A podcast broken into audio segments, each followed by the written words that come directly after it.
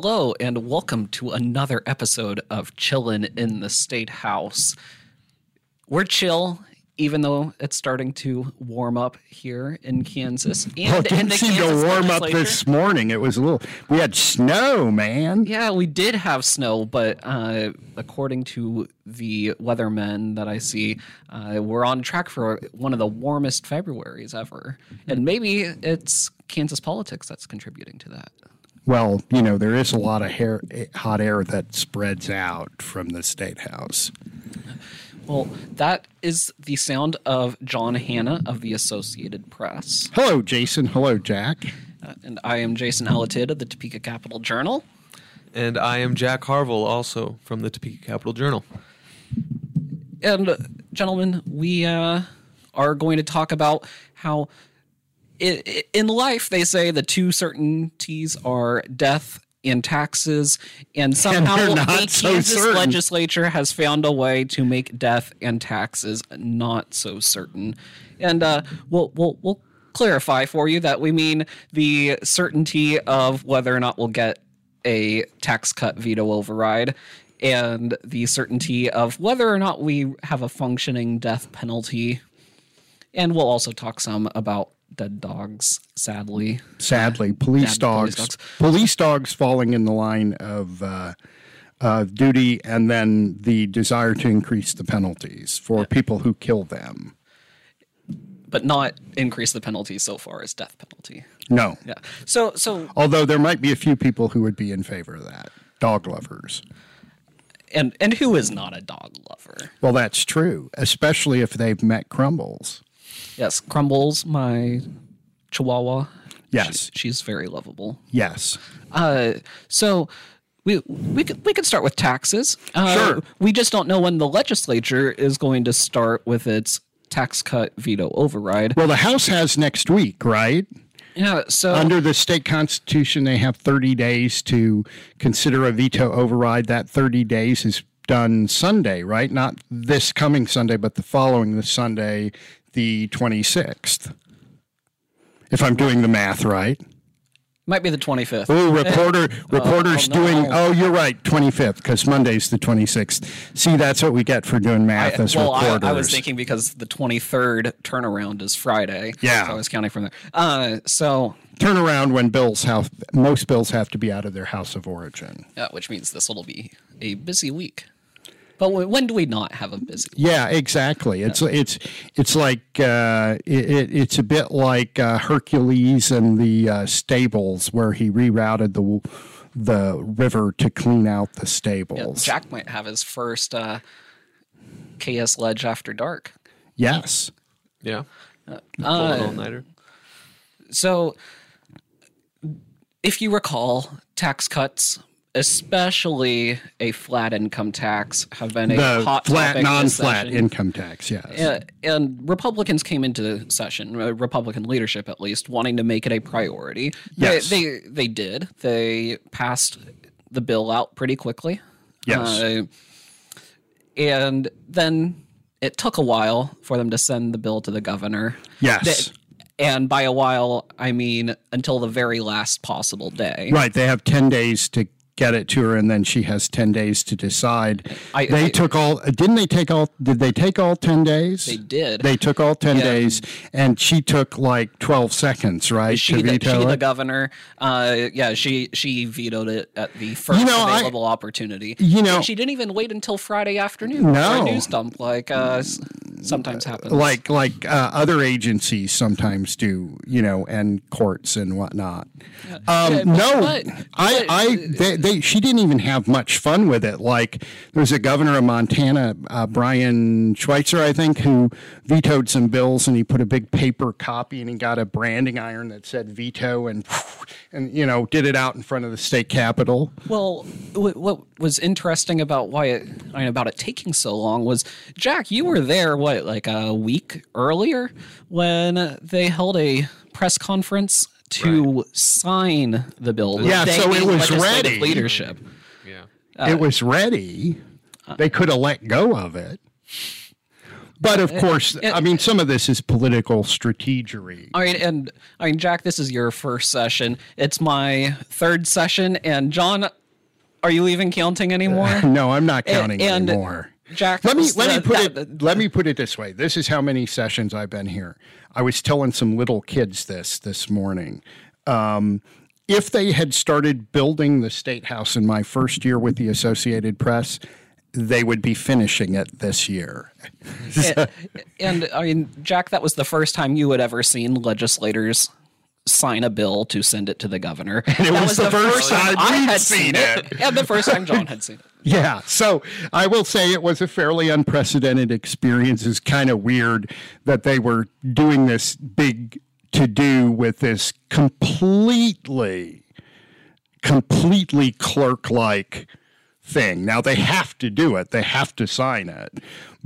But still, it's usually just, you know, they they get them a, late af, at, after the end of the session, they just give them a pile of bills and have them sign them one after the other. So they treated this with some...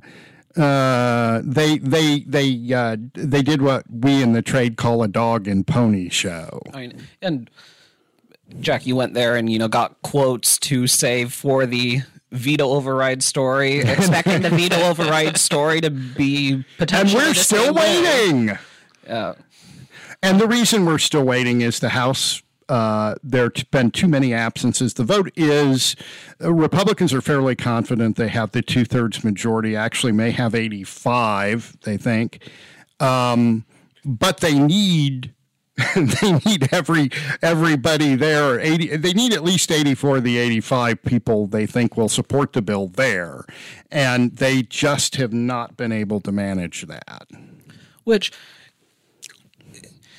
It isn't unprecedented. I mean, no. it, it's fairly common for somebody to be sick or have a doctor's appointment or, or yeah, or want to go to a Chiefs Super Bowl. I mean, that's I mean, to, to the parade. That that's now a tradition. Yeah, that's kind of a fraught subject these yeah, days. Yeah, yeah. Um, um, but yeah, you're right. I mean, there are things like that. There are. Uh, you know, you get called into business and no, you can't reschedule that deposition. No, you can't reschedule that kid's conference with a teacher, you know, that kind of thing. Um, and I mean, life happens. Yeah. So it, it's possible that this coming week, now that the deadline is coming, that we'll see our first call of the House. Where Probably, they... and we may we may have some members. We may have to wait on some members to get back. We may have members who, uh, you know, get wheeled in uh, if they, you know, if they're sick or in the hospital or something like that. We may have some of that drama. The the the best story was the state Senate. There had been a senator. Uh, from the Johnson County area. His name was Gus Bogina, and it was a big water bill, water funding bill, and it was twenty to twenty, and, and Gus had been sick. He'd, I think he'd had some heart issues, and they went and sent a highway patrol trooper to pick him up, and he sped down the highway like at ninety miles an hour, and you uh, you could hear the sirens as he pulled up, and he strode into the State House, and, you know, he goes into that Senate hallway, and the, the door to the Senate is on the right, and everybody's waiting, and Gus first takes a left because he has to go to the bathroom, and then he goes into the Senate and votes aye. so, it was it was, it was a grand moment. Um, yeah. And maybe we'll get a grand moment this time around. That's right. Uh, but some drama, yes. Uh, so, so the House has until this, the the, the Sunday the twenty-fifth, but it they, will likely do it earlier than Sunday because they're not meeting Saturday and Sunday. And they uh, are they are they planning to be uh, what they call pro forma on Friday? I'm not sure, but even if they. Have it on the schedule. They they they will do their best to make sure that they keep. They, they may not be able to do that if yeah. if if it's if it's trouble.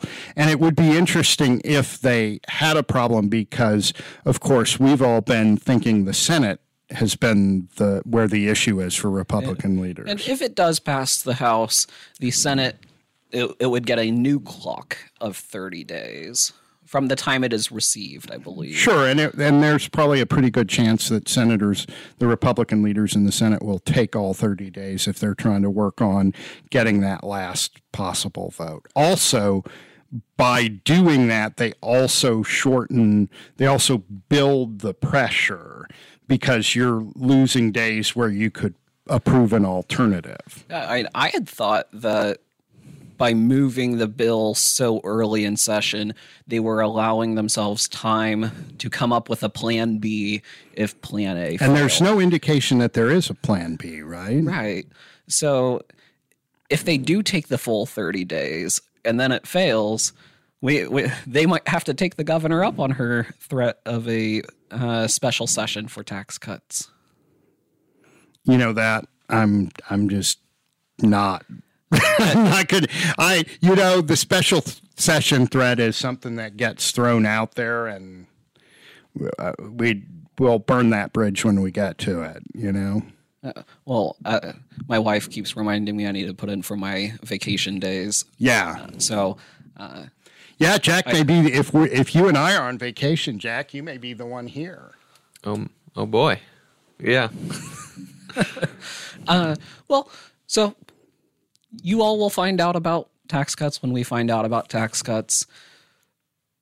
And that is why we are uncertain on taxes this year. Well, and now why are we uncertain on death? Well, I mean, it, I, I, I'm, I'm uncertain on death because being old, I don't like to think about it. And you guys are young, so you don't think it'll happen. Uh, eh, maybe yeah. not. Well, so...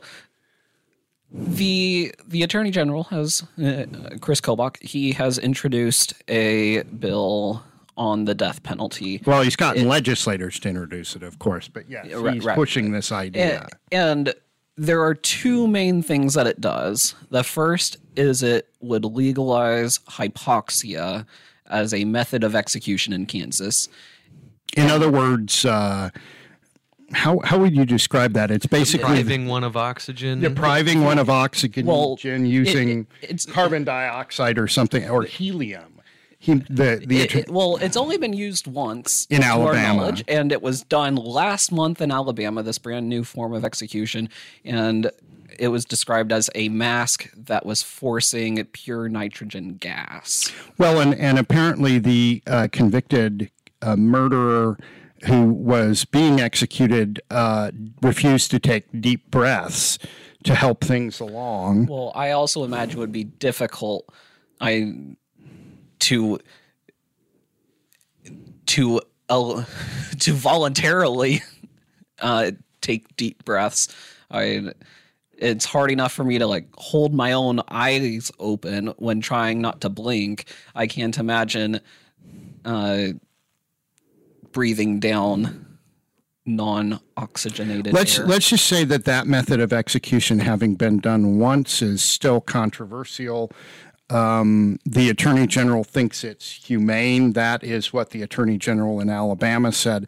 I was listening to a podcast about that execution, and they had the inmate spiritual advisor on, and they asked him what he thought of the Attorney General's statement, and he This guy, this reverend said, well, he's just a liar. That's not true. You know, the, the witnesses there um, saw, you know, movement, jerking, struggling against the straps. And there's a discussion of whether that was, you know, some kind of involuntary movement or whether that signaled that he was in pain. I mean, from what I've seen, it's basically if you were there – you thought it was inhumane unless you worked for the prison or as a prosecutor. I, I, I haven't read all of the accounts of all the witnesses, but yes, that's a, that's a general impression that, I mean, I don't know, for example, that the reporters present would put it that way, but then they were probably so fo- one of the things, and this is, this is no personal experience here. This is from reading accounts.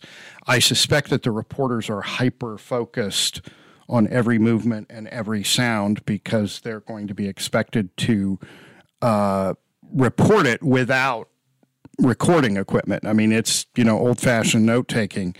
Um, yeah, this, look, this has been a long debate in executions. I mean, back in the day, and Kansas used to do hangings, they used to think hangings were painless because, you know, your neck was going to snap. And then they had a lot of instances where they had bad hangmen. Um, you know, the electric chair was supposed to be painless. Um, the gas chamber was supposed to be painless, and there have been questions about that. And, of, and you know, I'm not being flip here. Part of the issue is, is there's no way to do a post-execution interview and find out. In addition, you're in this really strange position of focusing all this attention on the last twenty minutes of this uh, uh, offender's life and whether he suffered. And over here, what and what we heard during the news conference was accounts of how much their family members who were victims, how much they suffered in their final day or final hour or whatnot. And continue to suffer for the twenty years it takes right. to get to. And that that's what was driving this news conference was, and, and the bill was the sense that, you know, the... the first death penalty under the law that was enacted in nineteen ninety-four was Gary Wayne Kleypas. He uh, he murdered uh, Carrie Williams, a, a college student, and that was nineteen ninety-six. And uh, her, unfortunately, Carrie Williams' father, I think they said, had died in the meantime waiting for this execution. And, you know, I... there's a lot of arguments over the death penalty, whether it brings closure or not. And that's, having not been in that situation, I, I can't, I can't judge any family's desire to have an execution as a, as a thing that brings closure or to not think it will be closure. You just, uh, that's not, that's not a headspace I've ever been in. And uh, to to backtrack a little bit while also getting back on point, uh, uh, John, you were talking about the difficulty in making sure it is a painless or as close to painless execution as possible. But we're also talking about doing a new form of execution. Yeah. And th- those are related because currently – there is only one method of execution allowed under Kansas law, and that's lethal, lethal injection. injection, and they can't get the drugs. Yeah, I mean, Pfizer uh, clarified back in twenty sixteen that it wasn't going to allow its drugs to be used. Basically, they say we would make our well, drugs and, to and save Europe, lives, and we and don't the want European to be used to Union, which is staunchly anti-death penalty, is is in the middle of this, and and yeah, there's just you know the most. Western democracies do not have the death penalty and, as a matter of fact, view it as barbaric. There's, I mean, there's no soft way to put it. I mean, I think Japan does have uh, death penalty and, and a few others. But, so, so it's just... But normally it, it when be, they talk about the death penalty, they group the United States in with China, Russia, and Iran. I mean, um, I mean, so it's difficult to find a... medically pain-free mm. method of execution if the people the if the medical professionals want to save lives instead of taking them. Well, and and I'm sure that's always been a, a tension. I mean, again, when the when the uh, electric chair was developed, they were con- they, it was developed. I mean, the guillotine was developed because it was supposed to be more humane, it, faster. And less painful, and the same thing with the electric chair. So as long as there are executions, there are going to be people looking, um, you know, and anti-death penalty people will say, you know, there's a their argument is, well, there's a reason they move it inside and out of public view. Um, you know, you used to, in England, you in the you know, in the seventeen hundreds, you'd have pickpockets being hanged as people were picking the crowd's pockets. So, um, and uh, if you remember back at the start of this uh, piece of the podcast, I said there were two reason, I mean, two things in the bill. Yes, and let's to get, get to, to number the second two. Piece.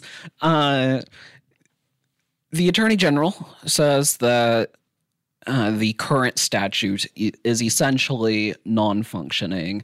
Uh, I believe it's because it doesn't explicitly lay out how the death warrant process works. Right, and so either either that causes delays as people try to figure it out, or or like everything else in a death penalty case, it gets litigated. Yeah.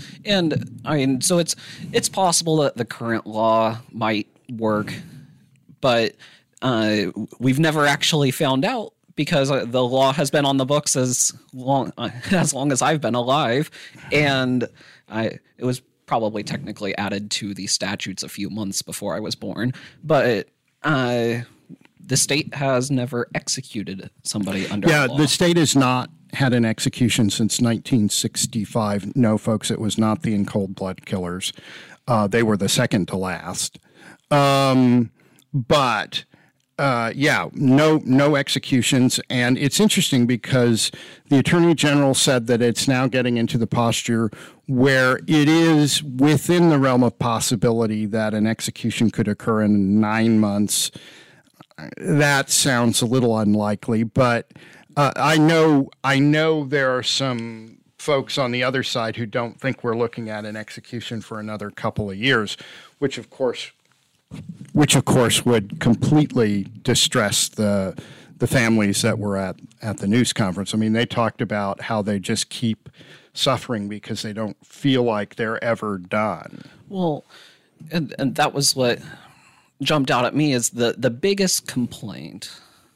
I mean, aside from, you know, having a family member murdered in a terribly vicious way, uh, was that the length of time it takes has been a couple decades in some of these cases, and they still have not gotten to the end, and yet they're still showing up for court proceedings and relaying yeah, you know, the details. And, and that's interesting, and that's I, I mean, it's I, I imagine it's a deal where some family members fe- feel that they can't not show up, that they are there to bear witness or honor the their relatives or whatever, that they they they have to show up, they have to be there. But, and but yet the, the the complaint about the time it takes, well, this bill does not address not the, directly, re, but the, the main cause of that, because they are all Kansas currently has nine people on death row, and all of them are still in the appeals process. Yeah. And this bill does not speed up the appeals process. Well, and, and you know, when when they were discussing capital punishment in the early nineties, this the bill and law was from nineteen ninety-four, people understood that it might take a while because none of the justices on the Supreme Court at that time had ever handled the death penalty case because it had been long enough. And you did have this situation where they took some time to parse over all of the legal issues. I mean, some of the rulings in these cases, I think the Carr brothers, they were several hundred pages long. Um, and, you know, they made, the court made some rulings that went up to the U S Supreme Court and were ver- reversed. So this is not a state like, for example, Missouri or Texas or possibly Alabama, where you know, the judicial branch has seen all of these arguments before and has a body of law that it, that allows it to move much more quickly. And so so to get to the uncertainty piece of this. We don't first, know whether the legislature is going to move on this. Well, well first, we, we, we don't even know if the current statute is functioning or not. We yeah. don't know if the legislature is going to move on it. We don't know if they'll have a simple majority, let alone a supermajority. I, I think we could be pretty certain that if the bill made it to the governor's desk, she would veto it. Uh, the governor has previously said, she said during the re-election campaign, that she would support abolishing the death penalty. Uh, her main argument, though, is that it's the more fiscally responsible thing because life in prison is cheaper than the death penalty. Yeah, I mean, I, yeah, I mean, she she does say that. I mean, what what would I mean? You know, the the compelling argument that the Attorney General, the K B I director, the prosecutors, the law enforcement people made was, you know, this is not a debate over whether Kansas should have the death penalty. It could turn into that. Well, well that's what... I mean, but th- th- they, that, that was the tune of many supporters, is they right. really don't want it to be a debate over whether or not to have the death penalty. And yet that is what the debate became in many instances. I mean, this bill could potentially but, see an amendment to abolish the death penalty. Sure, sure. But their argument is if the state's going to have a death penalty, it ought to work. It ought to... You know, if you if you say you're going, if the punishment for something is execution and you sentence somebody to that, eventually the the, the punishment ought to be carried out, and, and the families who expect that as a as in their view justice shouldn't have to wait thirty years, and you know, uh, that's that's a point. I mean, I think the anti-death penalty people. Uh, I've spoken to would say, well, let's let's find these cases where people for, were wrongly convicted and spent, in the case of Lamont McIntyre in Kansas City, Kansas, twenty plus years in prison. Well, I mean, I, probably one of the more compelling pieces of testimony came from uh, Floyd Bledsoe, the wrongly convicted man from Jackson County. Uh, he... He spent sixteen years in prison for a murder he didn't commit. Uh, he wasn't sentenced to the death penalty, though his lawyer told him at the time that prosecutors did consider pursuing it. And his appellate, his, his appeals ran out, uh, I believe, after nine years in prison. So had he been sentenced to the death penalty and had this bill been in place at that had point. Had the state had a faster he, he, process. He could have been executed uh, about six years before he uh, was exonerated. I, I, I would say, though, that of the nine people who are on death row, the, arg- the counter-argument would be that the evidence against them was overwhelming. The, the evidence against the Carr brothers, there were some disputes about whether they should have been tried and who was more culpable than the other. But the, but the evidence was, there was pretty strong. And in in the other cases, John John Robinson, the, the basically the serial killer uh, in the Kansas City area who murdered women and stuffed their bodies into barrels, there there I mean they found the barrels on his on his farm somewhere. So, you know, there wasn't much doubt. And, I mean, of course... For the jury, the, we should the, say. Death penalty. Uh, I mean, we, we have more death penalty cases going through trial processes now. I mean, I, it, I just think here in Topeka we have uh, Zoe Felix's uh, death. Uh, Michael Cherry has been arrested, charged with capital murder. And that case is still ongoing. Yeah. Uh, and if if uh, you haven't already had enough morbid, uh, well, let's podcasts, let's yeah, we're going to talk about we're going to go to the dogs here. Yeah, um, so dead dogs, dead police dead dogs, canine dogs, or horses. Horses um, are in that bill. Yes. Yeah. Um, and yeah. So right now, if you um, were to uh, kill a police animal, it. During the course of an arrest, it's uh, thirty days to a year, and was it a five thousand dollars fine? Yes. Yeah. Um, and so that does, I, I got to agree, that does seem light for some cases. Um, and under the uh, under the bill that passed, it's now a level three or four non- Uh, person misdemeanor. That's felony. Usually, it would uh, be a felony. Sorry, felony. Yeah. Uh, and that's, I think, a maximum of about seven and a half years. Um, yeah, at the upper end. Actually, I think it's. I'm trying to remember the numbers. I think it's. I think. I think it's more like the expected sentence would be somewhere in the realm of five years, but you could get yeah. more. If you if you had prior convictions, you certainly could get a lot more than that. Yeah. But if you were a first-time offender, I think you'd get about you could get about five years. And, and so the the motivation behind this bill was a police dog that was killed in Wichita, right? Yeah, um, it is the Canine Bane. Um, it was there was I believe it was they were responding to a call suspecting a robbery. Um, they found their suspect. Um, he ran down a storm, storm sewer, sto- uh, yeah, storm drain or something. A storm drain. Um, they sent Bane in, and um, they believe the dog was strangled by that suspect in there. Um, and and, and it was it. I should, as way by, by way of background, as Kansas is considering this law this year. Uh, fi- at least five other states are looking at something like this. The Colorado House passed a bill the same week. Missouri's House gave its bill initial improve- approval and will probably vote next week. There's a bill in South Carolina where the governor mentioned RICO, a, a, a dog who died in the line of duty in October, I believe. And there are proposals in Hawaii and West Virginia as well. And then Tennessee and Kentucky did these laws earlier, and the federal government has had like a ten-year sentence on the books since two thousand.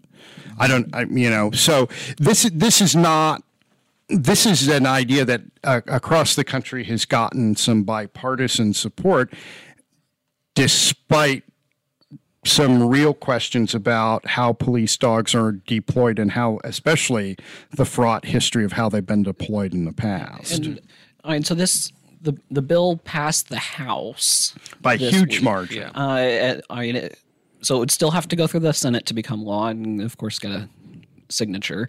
Uh, but it had a lot of support from law enforcement mm-hmm. groups. Uh, committee hearings even had at least one canine brought in. Yeah. Uh, but no it, opposition it, it, in committee, by the it, way. It, it, as John, you said, lots of bipartisan support. But there was uh, one outspoken critic from Wichita, Ford Carr. Ford Carr, and he mentioned, he, he raised a couple of things. There was an incident in Ohio, in rural Ohio, Um, on a highway, a trucker, a black trucker was stopped. Um, he later said he feared police, so there was a bit of a chase. He was stopped. Uh, he is slow to get out of the cab. He gets out of the cab. The dog is being restrained, but somehow the dog gets loose, and he's on his knees with his hands up, and the dog attacks him, as it's trained to do. Um, And there have been other cases in previous years across the country that have raised some questions. But, of course, the thing, the image everybody has about snarling police dogs is the civil rights movement uh, of the sixties, where Southern sheriffs would turn uh, German shepherds usually loose on uh, peaceful protesters seeking, you know, voting rights, equality, that sort of thing. The interesting thing is there's some scholarship that suggests that the leaders of the movement understood that the dogs would be turned loose and even taught participants how to lean in because they understood the brutality of that image. I mean, these folks were people, peaceful protesters, but they were very, very much putting themselves in harm's way on a daily basis. And this is an example of that. And when those images were broadcast on television, really changed, really changed the nation's view of what was going on in the South. And I think besides the historical aspect, the other point he made is that when use these police dogs can be used as a weapon, and uh, creating this harsh penalty in an act of self-defense uh, for a person or self-preservation, maybe not self-defense, um, could create some complicated cases. Sure. I mean, what he, what Representative Carr said at the mic was, there's not anybody in this room that, it, you know, if you were facing somebody with a weapon, you would defend yourself. So if you have a snarling dog on top of you, of course, he said, you're going to defend yourself. It, it almost makes me think of holding your breath while uh, trying to be ingested with uh, pure, well, pure nitrogen. Uh, the, well, yes. Um, although in that situation, you know, you don't have any time left. Um, I mean, maybe you know that intellectually, but it's I'm I'm not ever planning to be strapped to a gurney for an execution, so I I'm I don't know what the thinking is there, honestly. Well, uh, That's Boy, this is a cheery, a cheery podcast we've got, uh, and Valentine's Day, no less.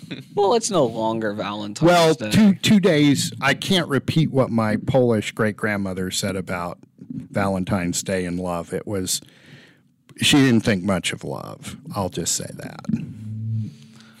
Well, you don't need to uh, ruin love for the rest of us. Oh yes, yes. You're you, the two of you are in like uh, you're in wedded bliss, and you're in I, I don't know what, uh, what what kind of bliss it's called, long term relationship yeah. bliss.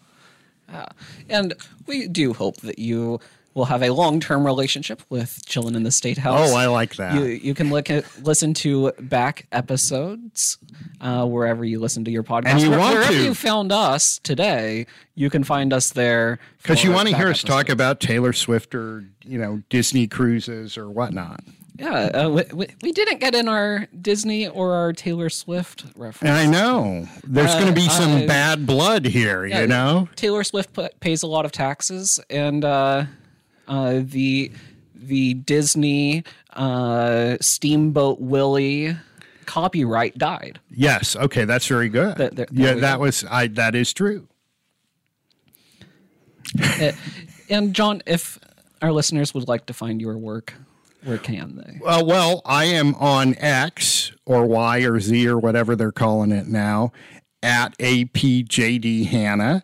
And then I'm on on the the interwebs at uh, www.apnews.com backslash author backslash John, J O H N hyphen Hanna, H A N N A. And Jack, where can our readers find your work? I'm on Twitter at my name. You can probably just see it in the description, or uh, go to C J Online, find my stories there. And I am at Jason underscore Alatidd on X, and you can find my work on C J online dot com. Hopefully, uh, the next time you hear from us, we'll have more pleasant. Did did Crumbles ever yeah. contemplate being a police dog? I don't think so, but uh, if if the police need a Chihuahua who will cuddle and delay delay the criminals by cuddling with them, yeah, and and, and eat kibble and sleep, then then there there you go. Your girl. The, send her to the academy.